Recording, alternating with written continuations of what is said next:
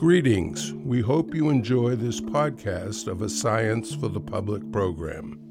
If you'd like to see the video of this program, just search the title on our website under the Archives tab at the top of the homepage www.scienceforthepublic.org. Good evening and welcome to Contemporary Science Issues and Innovations. Tonight we focus on language and the brain, the acquisition and processing of language. Cognitive scientists study the uniquely human language phenomenon in many ways, but an unusual resource for such investigations is the rare ability to acquire dozens of languages. The few people with that capability are known as hyperpolyglots. Our guest expert is cognitive scientist Ev Fedorenko. Dr. Fedorenko is an assistant professor at Harvard Medical School and Mass General Hospital and the director of the Ev Lab at MIT. Recently, she was featured in a New Yorker article about exceptional language ability, and she'll explain what this talent reveals about language and the brain tonight. Dr. Fedorenko received her PhD in 2007 from MIT. In 2014, she joined the faculty at Harvard Medical School and MGH. Her lab investigates the brain regions associated with both normal and impaired language uh, processing, and she uses an array of methods that we'll hear about tonight. We are most fortunate to introduce Dr. Evelina Fedorenko. Welcome. Thank you very much. It's nice to be here. And I think to maybe start off, we should get an idea of language just generally. So, one of the things that we see commonly now is language of dolphins and language of birds and so on. Yeah. Is there a difference between what we mean by human language and these other communications? There is indeed. Um, all animal species communicate in some way, so there's transfer of information. Um, but one thing that humans can do, and arguably a lot of other species don't do to the same extent, is being able to take a range of communicative signals we have, like words and phrases, and recombine them in new ways to make new complex meanings. So I can um, share with you any arbitrary thought I have about the world. Um, and um, in most other animal communication systems, um, the range of meanings that uh, gets across is just much, much more limited.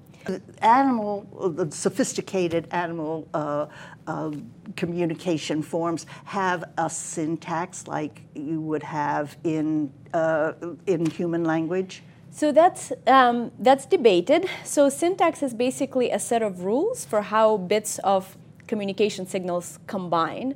Um, and there is certainly some um, structure in a lot of animal communication systems. Yeah, yeah. Um, so two things that make human language very different is um, one, the range of communication signals that we have. So, for example, the um, number of words that we have, which refer to all sorts of diverse concepts, um, and um, this kind of ability um, to create almost an infinitude of new meanings.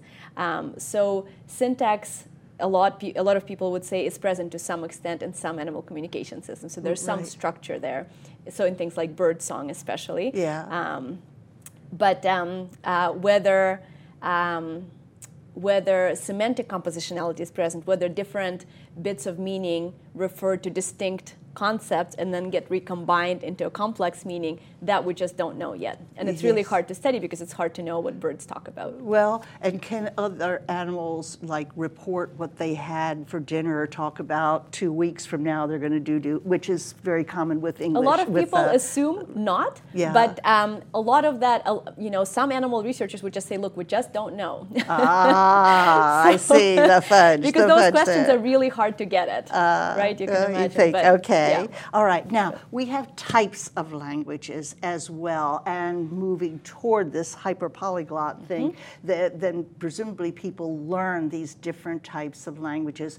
Could you remind us about these different types, like case and. and sure. Yeah. So um, languages differ in many different ways. Um, so one fundamental distinction that um, uh, so I should also I should start by saying that there is over 6,000 languages yeah, around yeah. the world, and a lot of them are very poorly studied and not at all studied by cognitive scientists and neuroscientists. So yeah. are some kind of linguistic descriptions of those languages, but you know, no empirical work trying to understand the processing of those languages. So whatever we've learned um, comes from, you know, a handful of families and a handful of languages.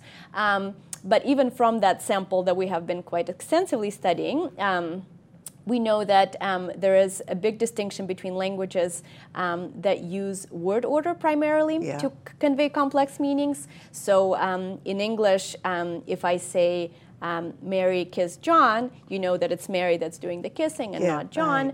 Right. Um, and even if I say some implausible sentence like the pizza ate the boy, and I, and I ask people, what do you think it means? They'll say, well, it's a crazy meaning, but it means the pizza ate John. It's just weird. Right. Uh, or ate the boy or something like that. Um, and other languages, um, use a very different system to, to, convey complex meanings, and that is they mark um, the roles that the words play in an event in the words themselves. So they would have something like Mary, um, actor marker, uh, kissed, John, um, receiver marker or something okay. like that. And having those markers allows uh, those languages to move words around in any which way. So, for example, um, languages like Russian, my native language, or other similar languages like Finnish, for example, oh, Finnish. can uh, can move words around very flexibly. So yeah. I can say um, Mary kissed John, Mary John kissed, kissed John Mary, and I can convey the same event right. because you know I mark those subject and object and the verb are right. Exactly. Okay. Exactly. All right. So, yeah. so that's one case languages. All you have to do is learn the how many cases in Finnish. I forget. That's awesome.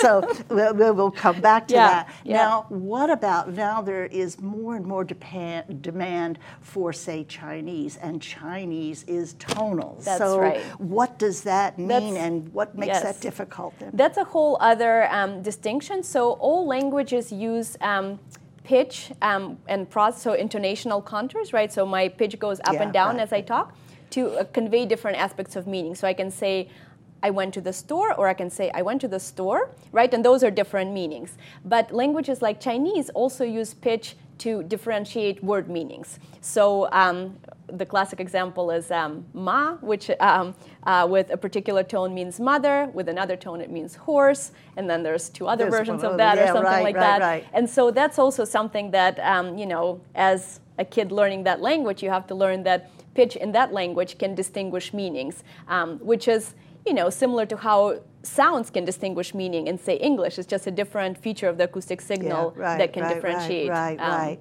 But it yeah. can make it just quite difficult for people to learn after Indeed. that optimal age and, and, Yes. and so on then so we have those different types of languages and we'll come back with that Mm-hmm. and then in terms of language acquisition there are many cases where, for whatever reason, children have not learned at the optimal time. The brain changes as it matures. What is your take on that? What, what happens with, say, a delay or, and also for second language acquisition? Yeah. Uh, if you learn, as many people do as teenagers, is that Mm-hmm. a problem? Yeah, so that has been um, a rich topic of study for many years. Um, and it does seem that there is um, a certain age after which some aspects of language are especially hard. And those um, uh, tend to be syntax, so things like word order rules, Yeah. where little function words like determiners, like the, Cases go, um, like cases Yeah. exactly in case mark languages, um, and also um, articulation, so production of Yes, sounds yes. without uh, an accent, right? So if you learn a language late in life, you tend to have an accent in a foreign language. Um, and interestingly, other aspects of um, language learning seem to go just fine if you learn a language later. For example, learning new words. So Right, that seems to be right, unaffected. Um, in general, it seems like the earlier a child gets exposed to a language, the easier it is for them um, to learn this mapping between, because language is effectively a mapping between a set of communicative signals and um, meanings, right? So we learn how words map onto uh, particular concepts in the world, and we learn how um, combinations of words map onto some complex meanings. Um, and uh, that seems to be easiest to learn when you're little. Okay. And it gets Can we go to the language areas of the brain and Yeah. for things like accent? Does is is there anything about the maturing of the brain, that process that affects uh, your ability to, uh, you know, uh, learn another language most yeah. of the time without an accent. That's certainly true, but um, we don't understand yet how that's implemented. Okay. But um, I can tell you a little bit about what we know about um, okay. language regions in so the brain. brain. So, so people mean many different things when they talk about language. So um, language involves two directions of communication, right? There's comprehension. So as I'm talking, you're understanding what I'm saying. And um, uh, right now, I'm producing language. So it, at the very broad level, um, production is taking a thought in my head and converting it into a linguistic code, a code which somebody else can understand. And in comprehension, you're taking a linguistic signal and then you're trying to extract presumably the intended thought from it. Sometimes this fails, but most of the time it works, and that's why we can communicate successfully. And so this conversion between thoughts and linguistic utterances is what I have mostly focused on, and that's shown kind of schematically here in the red box. So mm-hmm. that's what I refer to as kind of high level aspects of language. But then there's a lot of kind of helper mechanisms, right? So before we start interpreting linguistic signals, we have uh, machinery in our um, speech cortices, auditory mechanisms that deal with just processing of the speech signal. So those um, areas in the brain, for example, don't care if you're listening to your native language or a foreign language. Mm-hmm. They respond just as strongly. Mm-hmm. So they care about the acoustic features. But then once you're able to interpret the signal as something meaningful, then these higher order areas will kick in, which I'll show you in just a little bit. Um, and similarly, in um, individuals who have acquired um, uh, written language uh, and uh, literacy, mm-hmm, mm-hmm. um, they have they develop parts of their visual cortex that now specialize for processing letters uh, in okay. the script that so you have very learned. Clear to you that there is a difference. Yes, yes. Uh. So um, one one way in which this um, specialized visual region has been important is in showing that you can develop these highly specialized bits of the brain as a function of experience, mm-hmm. right? So oftentimes people say, oh, if you have something in your brain that is specialized for a particular function, it must be innate. And that's just not mm-hmm, true at all. Mm-hmm, we now mm-hmm. see very clearly that there's these regions which are highly specific. They respond to letters, but not to letters in a script that you mm-hmm, mm-hmm, don't know. Um, and clearly those we have learned when we're learning to read and need to distinguish between these little black things that all look really similar, mm-hmm. but uh, you know, different, very important ways, and um, uh, we can use them to convey linguistic messages as well. So that's on the side of perception, and then on the side of production, we can um, output um, language through our articulators. So there is some parts of the motor cortex that are active when we uh, produce speech. And again, just like the perceptual regions, those articulatory regions, mm-hmm. they don't care if I'm reciting Shakespeare or mm-hmm. saying ba ba ba ba. Mm-hmm. Those are just the regions that move our mouth to produce um, the signals. Um, and then again, if we have uh, literacy, we can type a message or write a message, and so use different parts of our motor cortex. And so, what I think is kind of um, uh, and, well, some may disagree, but I think the most exciting part of language is this ability to convert complex, abstract thoughts into this code that we can share mm-hmm, with one another. Mm-hmm. And that arguably has laid the foundation of human culture and ability to teach each other skills and transfer knowledge over generations. And so that's what um, I mostly focus on. Here, um, I'm showing you a set of regions that are active when we produce and understand language. And so these are the what I refer to as high-level language regions. So these are the regions that translate between thoughts and. But before that, can mm-hmm. you just tell us which side of the brain is? Sorry. Okay. Yes. This is um. So here I'm showing a projection of um, language activation. So this is from uh, a whole large number of participants from 220 participants that yeah. uh, we've scanned um, on a language task, and this is a projection of the left hemisphere. Okay, so, so um, that side. exactly, and that's where um, uh, language is predominantly happening in most individuals.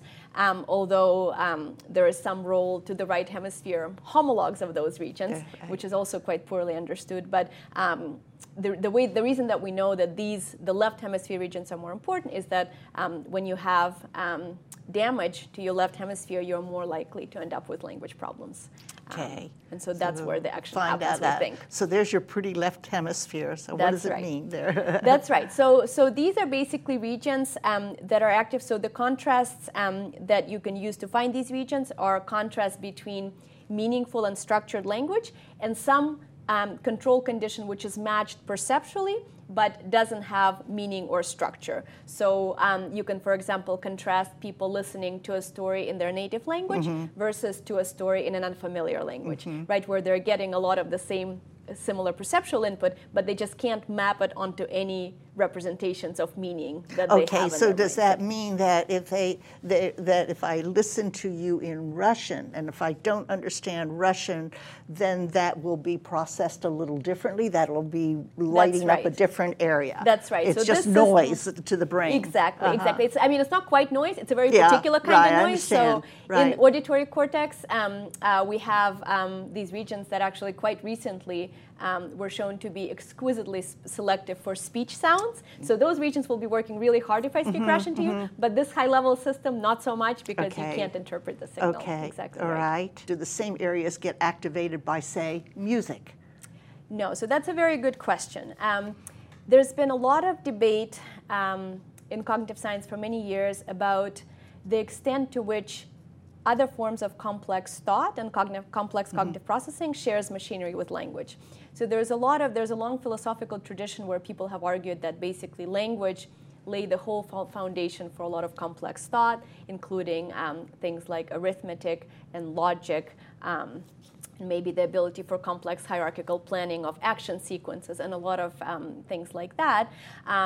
And people have also noted parallels between, say, language and music, as you mentioned, because music is also a complex hierarchically structured stimulus. just yeah, organized right, sound. Yeah. Right, right. And so, um, uh, so this is actually the question that drew me to um, cognitive oh, neuroscience oh, at first, um, because I wanted to know if um, anything that we use for language um, is specialized for mm-hmm, language. Mm-hmm. Because to understand what the language mechanisms do, it's really important to understand how selectively they engage in processing language mm-hmm, versus other kinds of stimuli because the kinds of computations that go on would be very different if a region, uh, brain region performs um, uh, processes both language and music compared to if it processes just language and not mm-hmm, music. Mm-hmm, so those mm-hmm. are fundamentally distinct um, theoretical construals. And so um, an fMRI, functional MRI, which is what this image um, that I was just showing you uh, was generated by, um, is uh, the best method we have to ask whether two bits of the brain or two bits of the mind,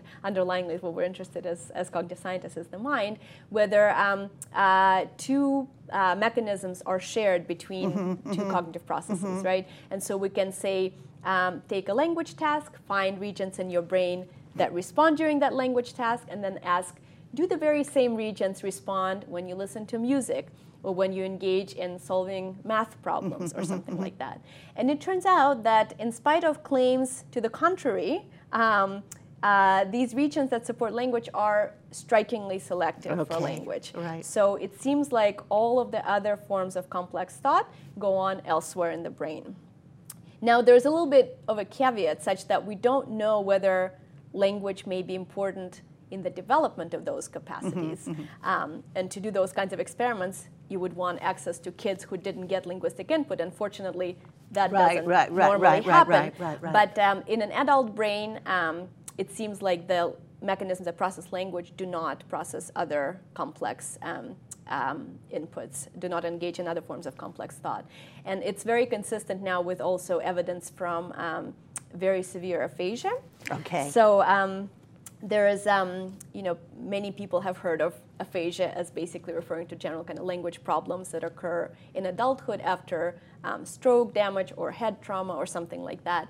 Um, and um, a very interesting case of aphasia from the point of view of cognitive scientists. It's a very devastating condition, but sometimes um, individuals get really, really severe left hemisphere damage, mm-hmm. where effectively the whole language system is gone. You mean both for comprehension and productions, Broca right. and Wernicke's or That's something? Right. Okay. That's right. That's okay. right. So um, they basically lose all of the mappings between thoughts and language.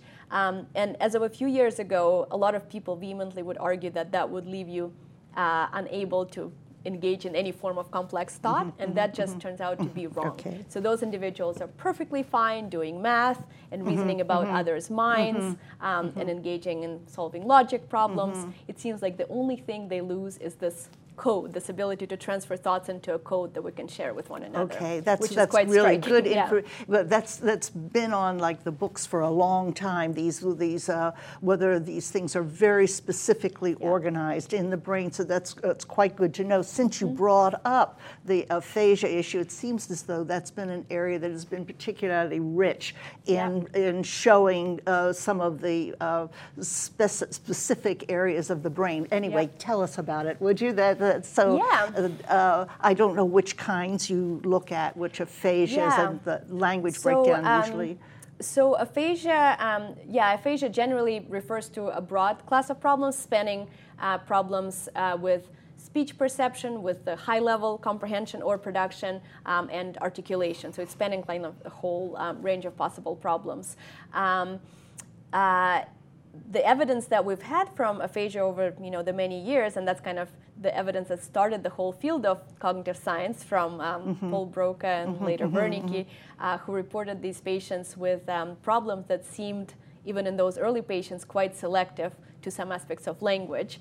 Um, the, the reason that that evidence has been so valuable is that um, above and beyond what methods like fMRI can tell us, those methods can tell us whether something is causally important, right? So if I damage a brain region and following that damage you're unable to perform a certain function, it says, okay, this region was really fundamental to performing that function. Right. And we can um, try to make similar kinds of inferences based on functional MRI data, but it's, um, it's not causal. It's correlational by nature. We can see regions that are active, but only a subset of them may be really critically important for Right. uh, Could function. you tell us, please? Uh, a lot of people may not know Mm-hmm. what Broca's aphasia, the, the, the, the, the loss of production, the loss of comprehension. Could you give us a little detail on Yeah, that? So this and- is actually, I and mean, then we'll find out how um, you study these things.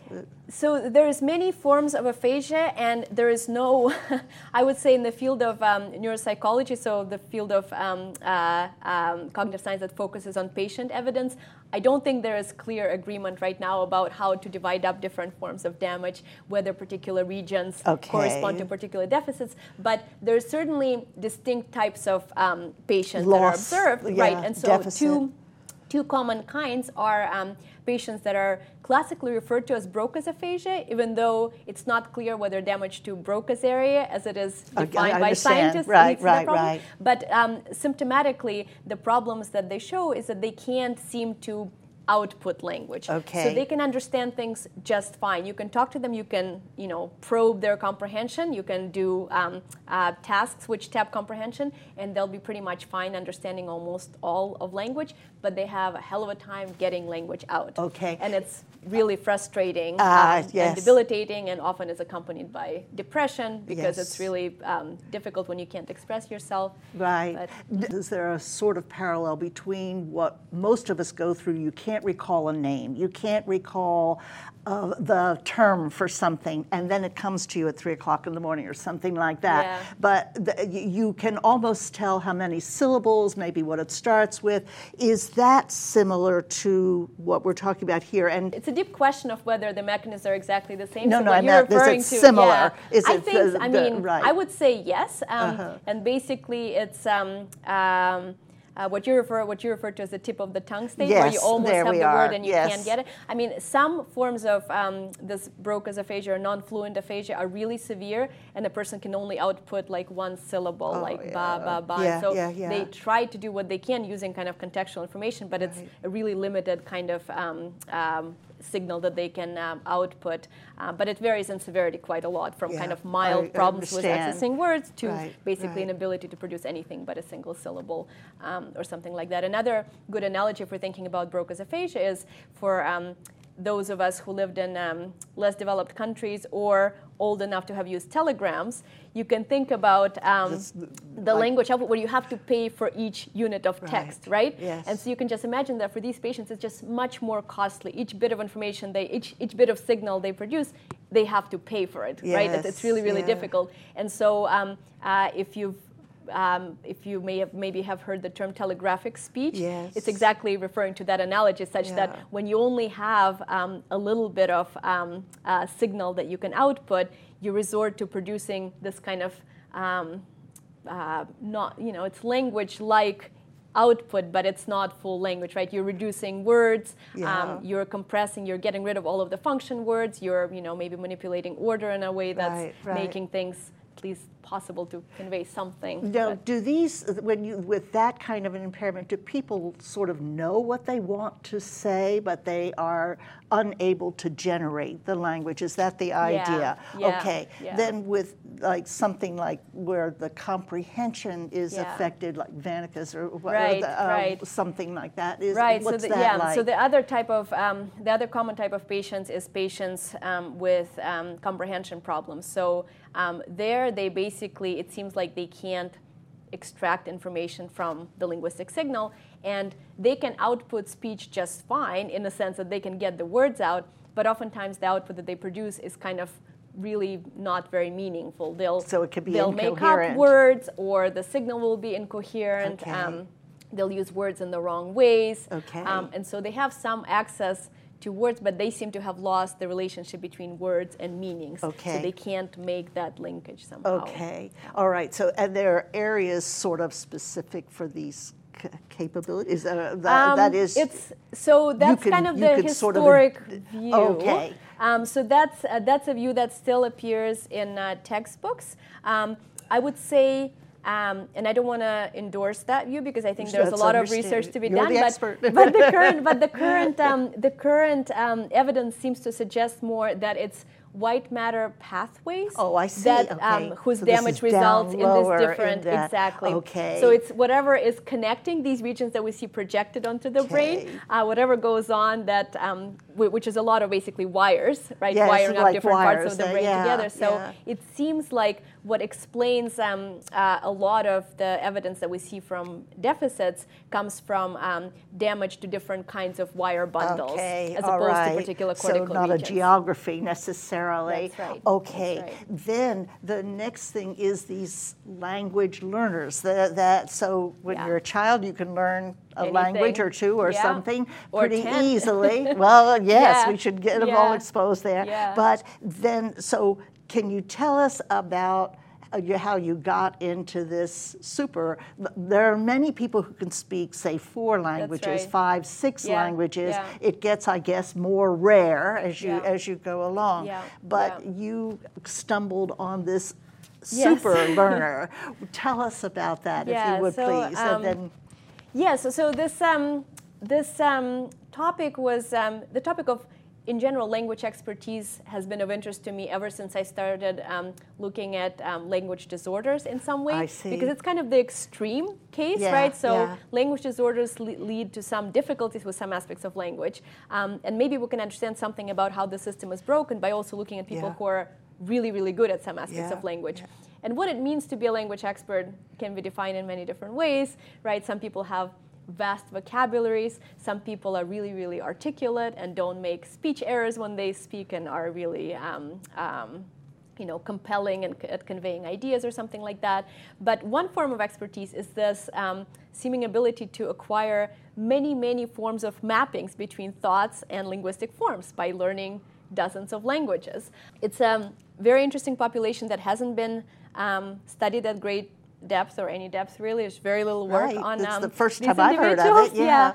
Um, and uh, so these are people um, that normally grow up in monolingual countries, and this is Oh. anecdotal so far.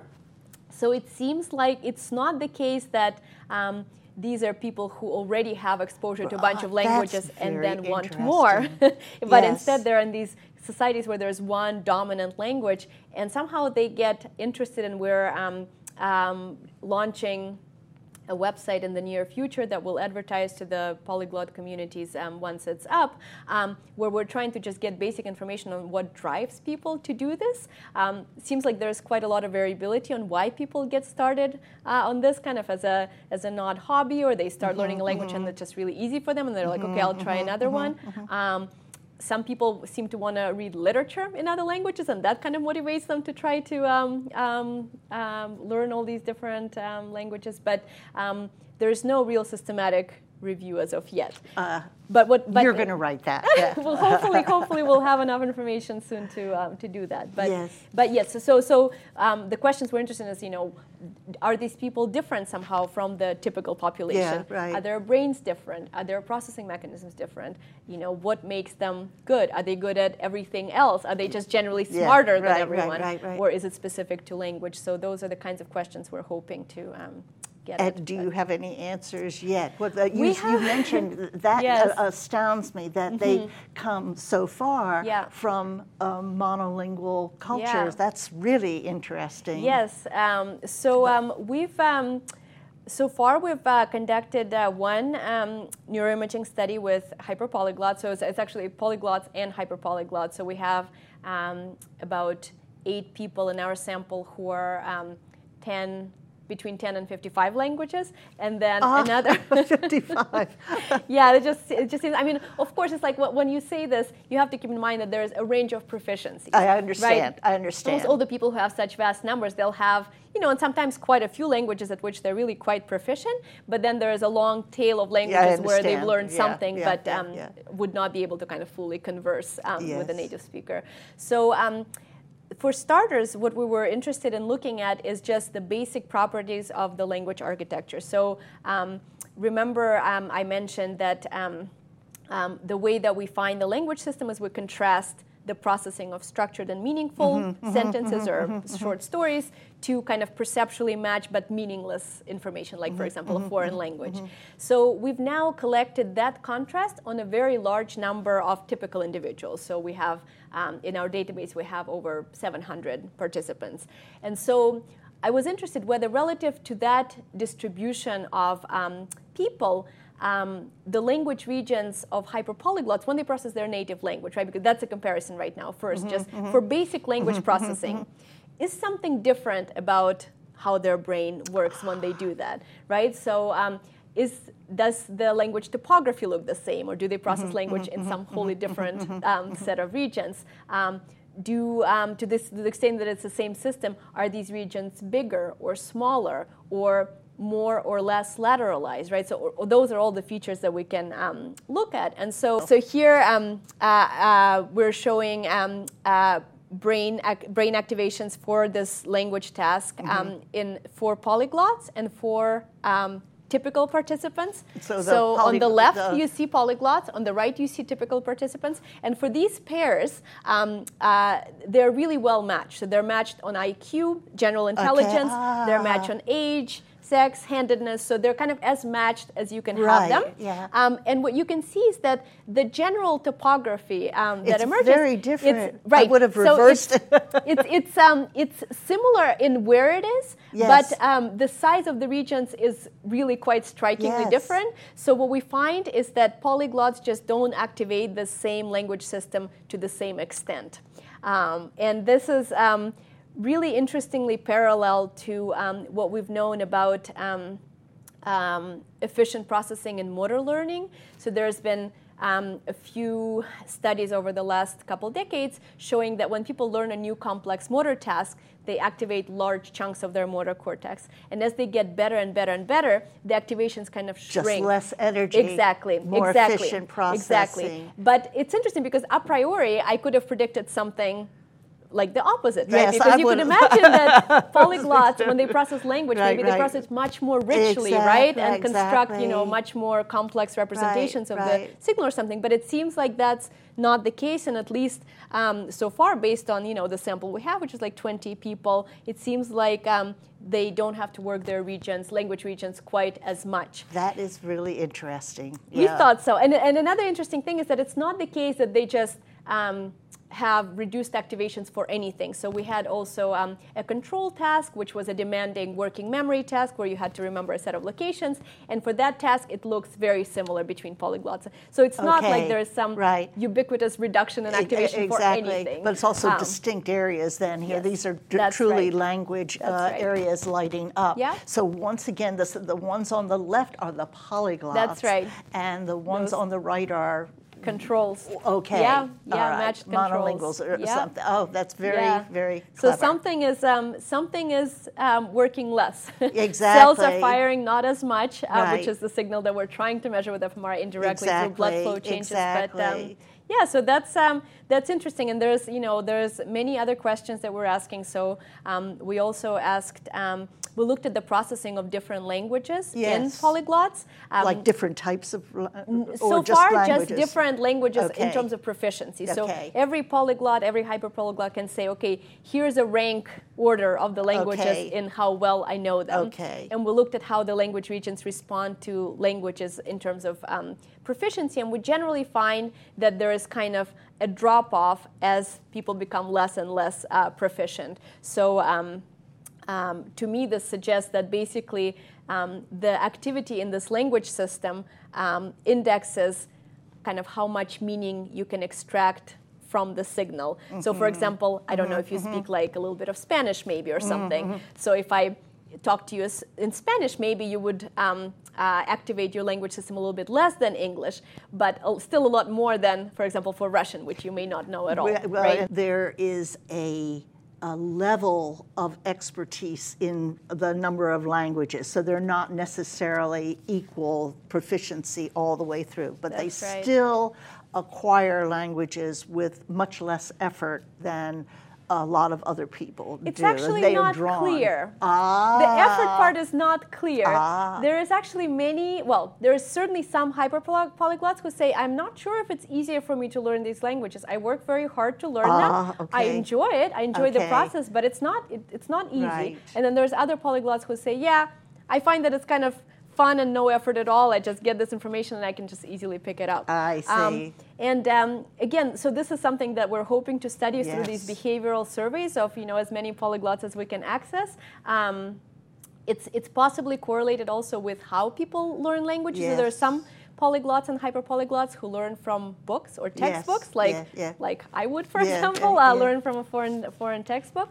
Um, and there's others who just go out to a, a marketplace and just start strike conversations with people who speak a different language and try to figure something out, which um, to me as a kind of your you know canonical socially um, introverted um, academics seems really hard Exactly. and yet there's some people seem really good at that Right. um, um, they can just you know so maybe they have really good social skills such that they can Right. leverage that in some way to extract some meaning and then eventually you know build off of that or something like that um, but again like I, I would like to be able to say that you know 40% of polyglots prefer learning this way and you know Yeah, 20% right, of right, this right. and we just don't know yet Okay, Yeah. that, that's Yeah. good. And another thing, uh, just on that, is Mm-hmm. that there might be a difference in the type of language. Like everyday language has a vocabulary this big, and then reading language is much different. The structure, everything is much different. So that may weigh in there also. But in our remaining time, I would like to ask about your methods. And you've mentioned fMRI a, a lot and so on when you mentioned the wires in Yes. like say the white matter and the gray matter these layers in the brain does fMRI capture the stuff that's in the white matter So there's example? so um, so magnetic resonance MRI itself can be used to study white matter. Okay. So there is basically different um, uh, sequences that capture different aspects of the uh, of the brain signal. In this case, it's anatomy, right? So it's, Yes. it's a static thing. So Yeah. fMRI is something, functional MRI is something that dynamically changes as we process Yeah, information. yeah, okay. But then we can also take just pictures of static anatomy and say, you know, how big is your inferior frontal gyrus? Yeah, Or let's look at your bundles, right? And for, for looking at the wire bundles, there's different kinds of sequences that we Okay. use, but we All can right, we can do right. that. Um, so you might have different techniques or That's right. equipment or te- Yeah. technology to it's the same approach machine, what you're and you going can after. do yeah, yeah. I mean, you can think of it like MRI, magnetic resonance imaging, is a very versatile technology, right? I can Yes. scan people who um, you know may have um, a tumor in their liver, right? Yeah. And I can also look at to use it. So so it's a versatile tool, um, and we use it in different ways to look at, for example, brain anatomy versus brain function. Sometimes trying to relate those to each other, but or different aspects of brain anatomy, like um, you know white versus gray matter and things Right, that. And is that your primary approach then? Is as the, I guess So everybody's far. using this. well, it apparently it can do so much. So that was It just can, yeah. So one thing that it can do, one thing that it's really lacking is um, being able to track the processing of information really fast. Ah. So it measures um, uh, the signal that is related to blood flow changes. Yes, so when I your particular see. brain region works, cells fire, and then they get depleted in oxygen and glucose, and new oxygenated blood has to come in and bring new supplies to that area, Okay. and that's the signal that we measure, those changes.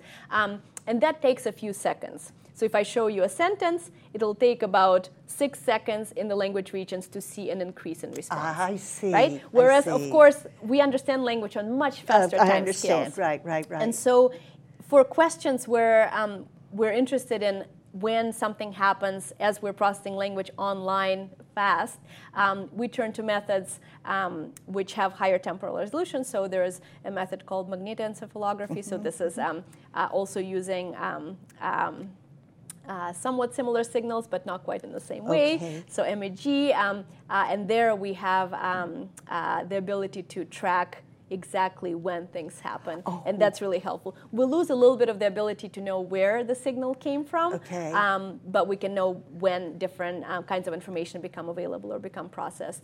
Um, and another method that's kind of becoming really, really um, uh, invaluable to cognitive science is um, uh, intracranial recordings. So every now and then, uh, patients with epilepsy would need to undergo uh, a surgery for resection. okay.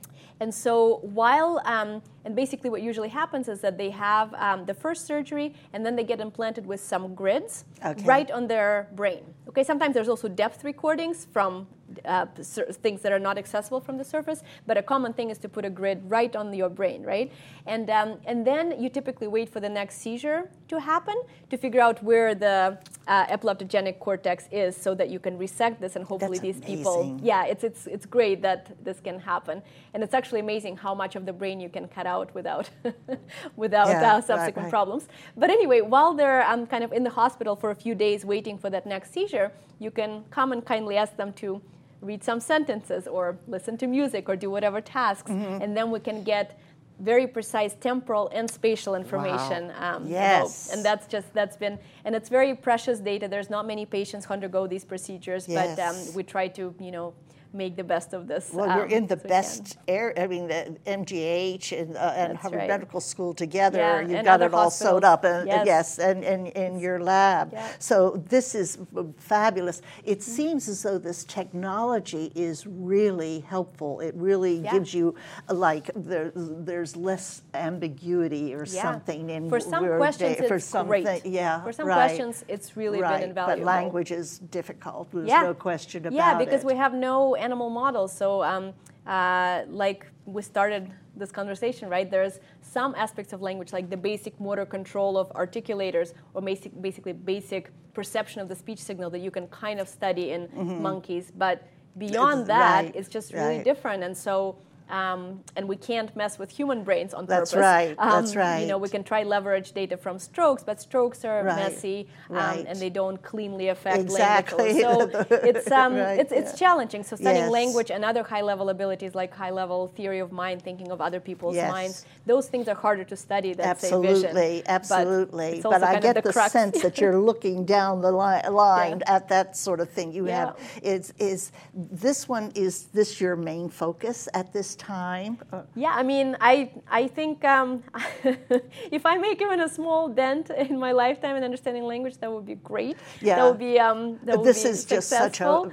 um, there's still many many things that we don't understand. Right. Um, I am interested in also how language, which is evolutionarily quite a late invention, how it interacts with other systems that have been there for you know Yeah. um, phylogenetically much longer. Yeah, Um, yeah. So our general memory and attention mechanisms, or Right. the systems that support social or emotional processing. Right. I Um, would say math also. though, Yes, yes, A math lot is- of yeah. lot of abstract areas. Abstract- right, uh, right, so uh, exactly, They're so very late. They're logic. vulnerable. They're late to develop. All yes, of that. yes, yes. And there's also so interestingly, even though things like math and logic um, happen in areas that are completely non-overlapping with language, as I mentioned, there's interesting properties such that they tend to be in the left hemisphere, Yeah, for example. yeah.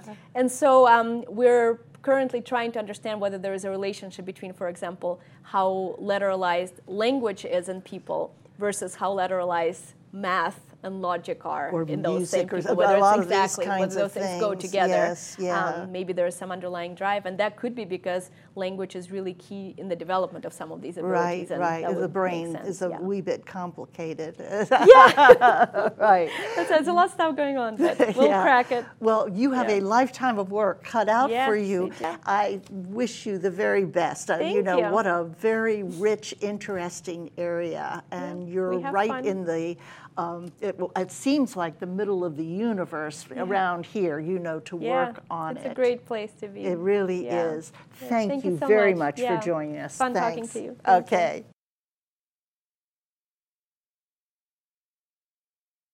We hope you enjoyed this podcast of a Science for the Public event. Please check out our website, www.scienceforthepublic.org, for videos of all our events, lists of upcoming events, our weekly Sci News Roundup newsletter, and timely science information.